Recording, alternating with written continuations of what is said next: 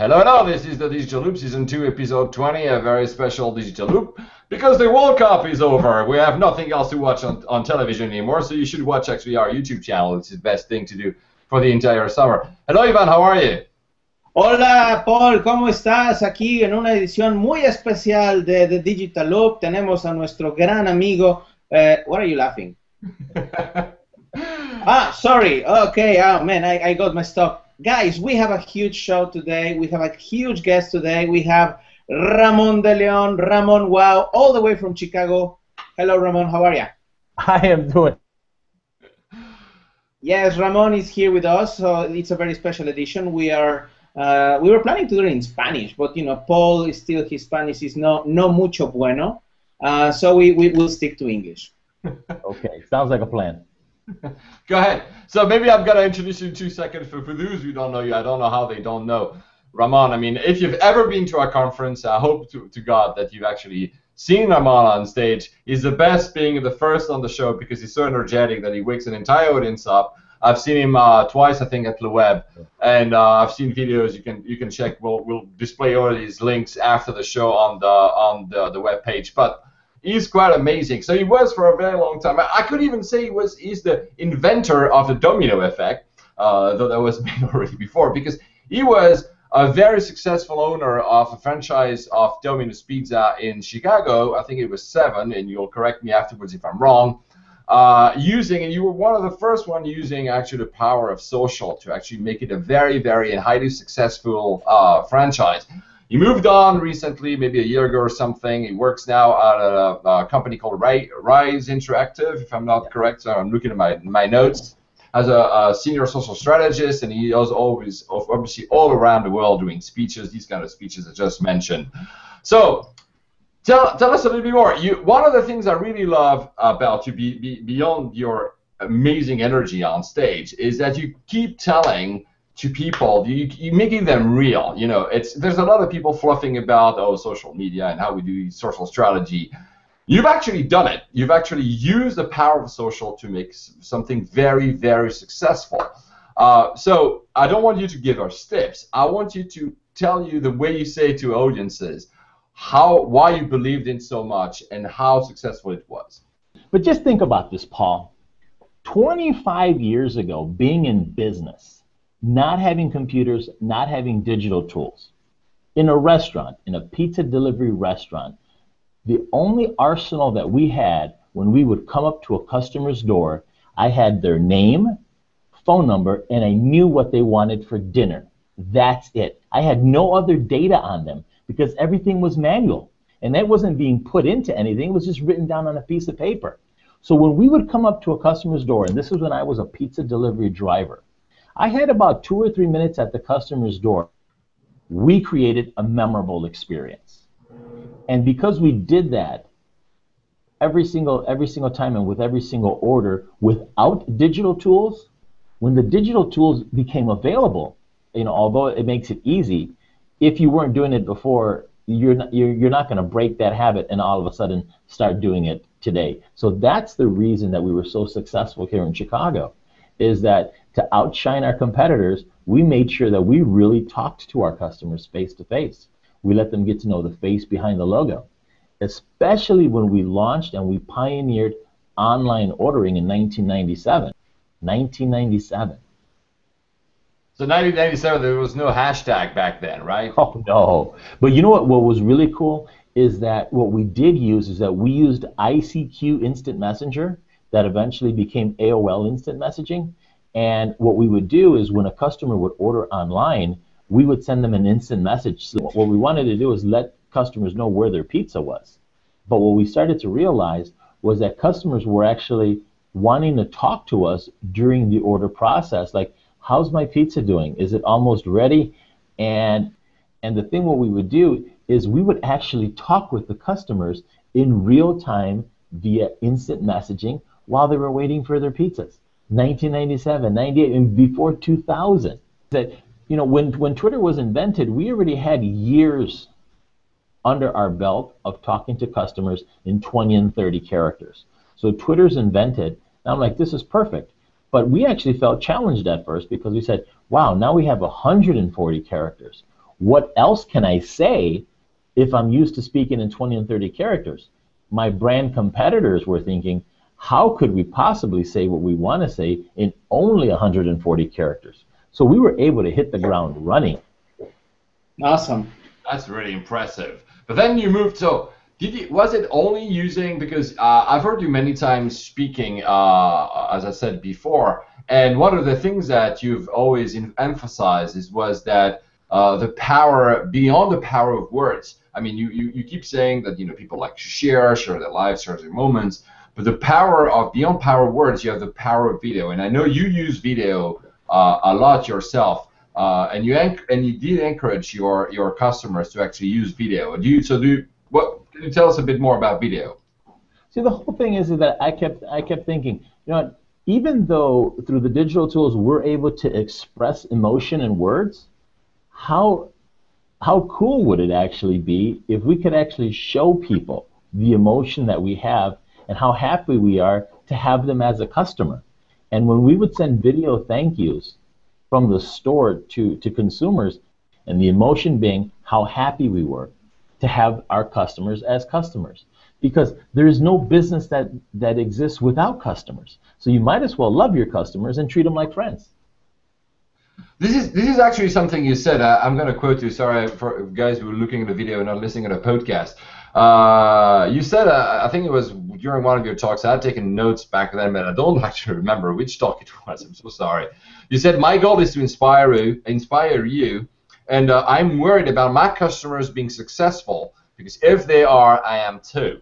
Uh, and then you said, I want uh, we should let our customers speak, let them speak their mind, empower their mind, uh, and if they let, let let your customers basically love you, and then they will love you back. Is, is, it, is it something that you're still saying today?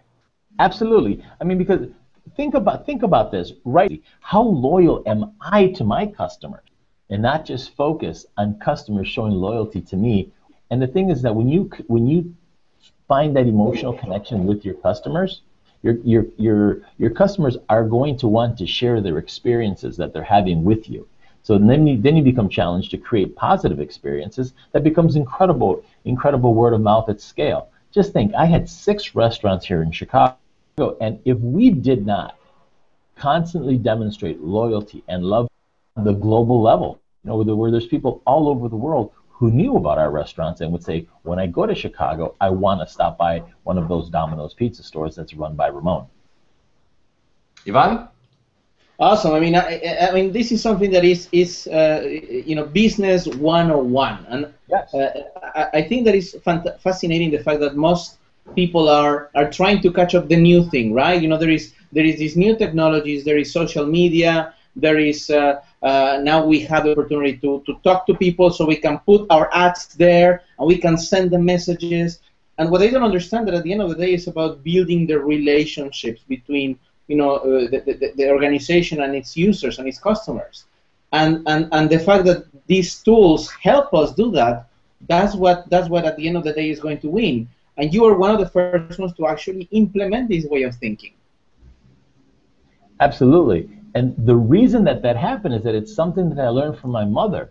My mom would take me door to door selling Avon when I was seven years old, and I could never understand why she spent so much time talking to the customers, talking to the neighbors. And after 20, 25 minutes of just, hi, how are you? How you doing? How you been? What's going on? What are you making for dinner? Then the final minutes was, here's the here's the Avon book with the with the specials and, and my phone number. Let me know if you would like to order anything. And then I asked my mom one day, I said, why do why don't we just go drop off the books and we can go to more houses? She said, son, I'm not the only person that sells Avon in this neighborhood. I need my my neighbors and my customers to get to know me, like me, and trust me so that they can buy from me. You tell that to a seven year old kid, it, it goes like this. But once I was in business and I was dealing with customers on a daily basis and face to face, I totally understood my what my mom told me. And I wasn't selling pizza in Chicago. I said, this is what I need to do. Yeah, so being basically really being close to your customers and being have this constant interaction. And let me let, let, me remind a lot of people because some people assume sometimes when they see you maybe less now that you are not at Domino's anymore, but they almost assume that you were so powerful in actually delivering the message for for your franchise that the, you, you were basically uh, overtaking the brand. I mean, people really assumed that you were in charge of the brand itself, Domino's Pizza, but you were really only, uh, and I say only not in a negative way, but you were dealing with your own shops and your own uh, restaurants in Chicago. But did the brand itself, so did Domino's present, it. I don't want to get into anything controversial here, but did the brand learn from you? Did they actually take some of your lessons back into their policies and how they should actually include oh, maybe other franchisees or even their global communication or at least US communication? Did they actually learn things from you? We were using the tools of social media since before the word existed. We had a Twitter account and we had a Facebook presence at least a year before Domino's. And when they were starting to use the tools of social media, the first thing that they were obviously going to do is they looked at how I was using it in Chicago. And that was the basis for them to first to, to create the social media guidelines. There was things that, that I was doing that they liked. There was things that I was doing that they didn't like that they included and they kind of banned, which is okay. Although I didn't have an open dialogue with Domino's Pizza, I am sure that they looked at my efforts and they, they took some of the there was some very key learnings with regards to being real, accessible, transparent, and in real time, and tried to implement it at scale at their level. Oh, that was a very good answer. Uh, Ivan, go ahead. Awesome, awesome. I mean, uh, uh, and, and this is probably what, again, most of the organizations, when they're thinking social media, they are thinking tools, they are thinking programs, they are thinking platforms, and they are not thinking social, they are not thinking people. So the fact that you, you, you started that, I guess that that's that's that be the very solid foundation for Domino's to actually start, you know, on the right track. You know, they didn't start just by putting content, meaningless content, but by actually doing something that was relevant for for, for their customers. And and that's I guess why you know we celebrate Domino's as, a, as an organization that has done very well on social media. Oh, absolutely. And a good a good turning point was in April of 2009, and we had a couple of team members out of North Carolina who thought it was going to be a prank by doing some horrendous things to food and putting it up on, on YouTube. Domino's got blasted on social media and didn't even have a Twitter account. So just imagine being in a social media crisis with no with no Twitter ID to be able to respond. But since we had already been on, on Twitter pretty close to a year, I was responding to all of the negative content that was being generated about Domino's within Chicago and letting people know that what happened did not happen in, in Chicago. No, I was the face behind behind the logo. I was ultimately the responsible person. The community saw what was happening and everyone that, that we had helped, everyone saw what was happening and, and our fans and followers came to our defense. They they said, you know what? What happened was an isolated situation in another part in another part of the United States. This wasn't Chicago, and this isn't how how how Ramon runs his pizza shops. So what they did was they were defending us online, and we had a lot of people that said that said, you know what, what we need to do is we need to make a pizza purchase and let everybody know that it's safe to buy from Domino's. And during the social media crisis, we had a 6.34% sales increase during those three weeks of the social media crisis. The social media crisis was so big that the CEO of Domino's Pizza in Australia, he had to go on morning talk shows to defend the, the practices of Domino's Pizza in Australia and alienate himself from what happened in North Carolina. And so that's how big this crisis was. So the fact that we had a sales increase during a global, you know, stay away from Domino's moment really speaks words with regards to customer loyalty. And when you show loyalty to your customers, they will be there for you when you need them. Ivan? Awesome. Awesome, awesome. Um, I have a question connected with, with, with you because you, you develop all these all these policies, you develop all these creative uh, solutions at Domino's, and then you exponentially grew to become a, a, a world, a globally recognized uh, a social media evangelist. How yeah. do you go into that direction? How do you ended up you know, speaking at Le Web Mhm. uh, uh, uh, and being recognized worldwide as, as an ambassador of, you know, the power of social media? In 2008, I realized that I needed to get some social media education. And I found a, a conference that was going on at, at, at UCLA, and it was called Gravity Summit. So yes, yes, it was Hollywood, and there was brands there, but it was the first conference that I even heard of about social media. So I attend the event, and I'm seeing what DirecTV and what Sony, what Yahoo, and I'm seeing what they're doing, and I'm thinking in my mind, I'm thinking, man, in Chicago, I'm running circles around these guys. I'm sharing my story in the break with other attendees, and people are really intrigued by, wow, you're Domino's guy doing this in Chicago? I said, absolutely. So there was, uh, it was a part of a series, and a few months later, they had invited me to speak at at uh, at Stanford at Gravity Summit, and I was I shared a 15-minute section on what we were doing with social media in Chicago that just totally blew everybody's mind. And I mean, I just jacked up the intensity, and I was just being me. In the audience was the founder of MarketingProfs. Hands me his business card and says, "You're speaking at my event in Chicago in October," and I'm like, "Wow!"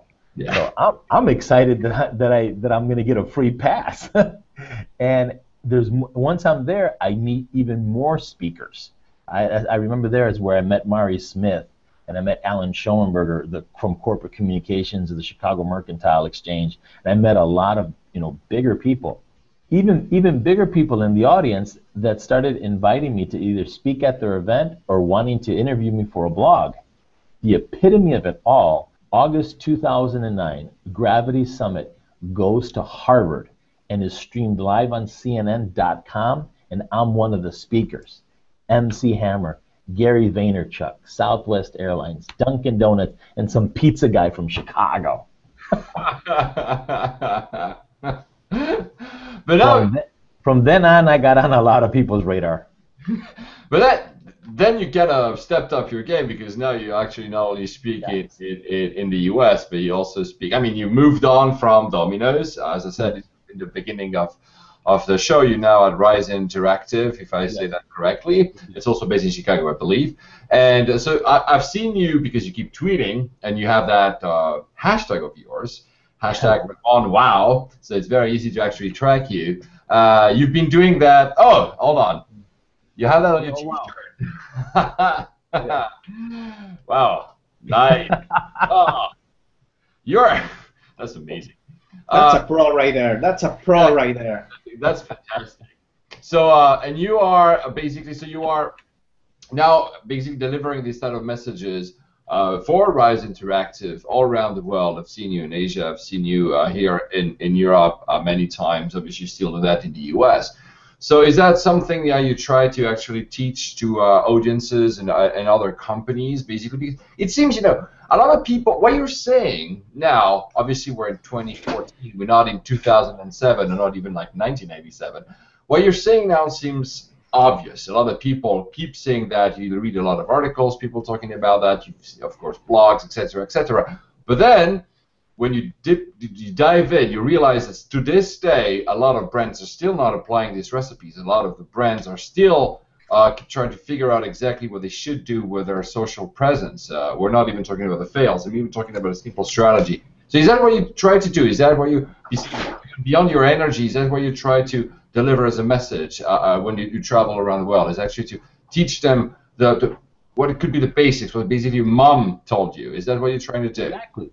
And you know, absolutely, because there's so many things that are common sense, like like drink like like drinking enough enough water. Yeah.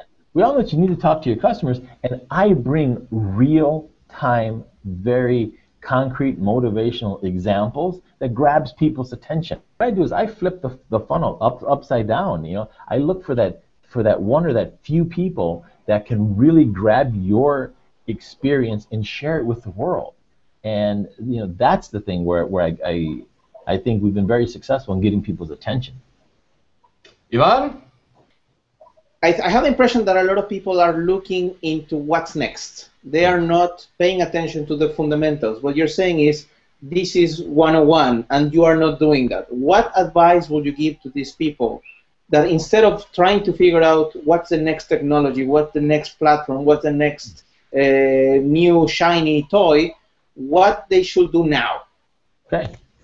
I always use the example of some of the most powerful tools that we have right now.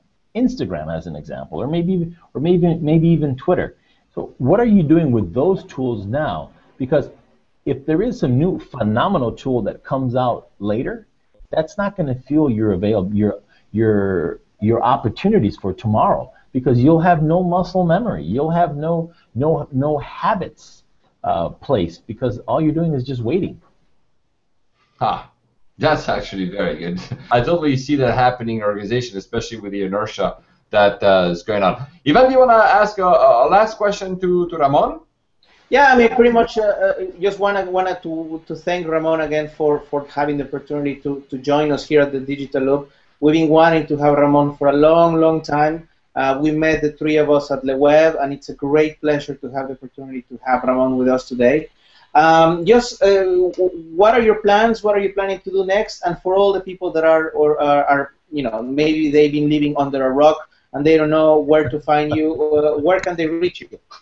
Yeah, the, the easiest place I live on Twitter, Ramon underscore my last name, De Leon, and I'm sure you're gonna splash the link out there. Exactly. I'm, al- I'm always just a send button away.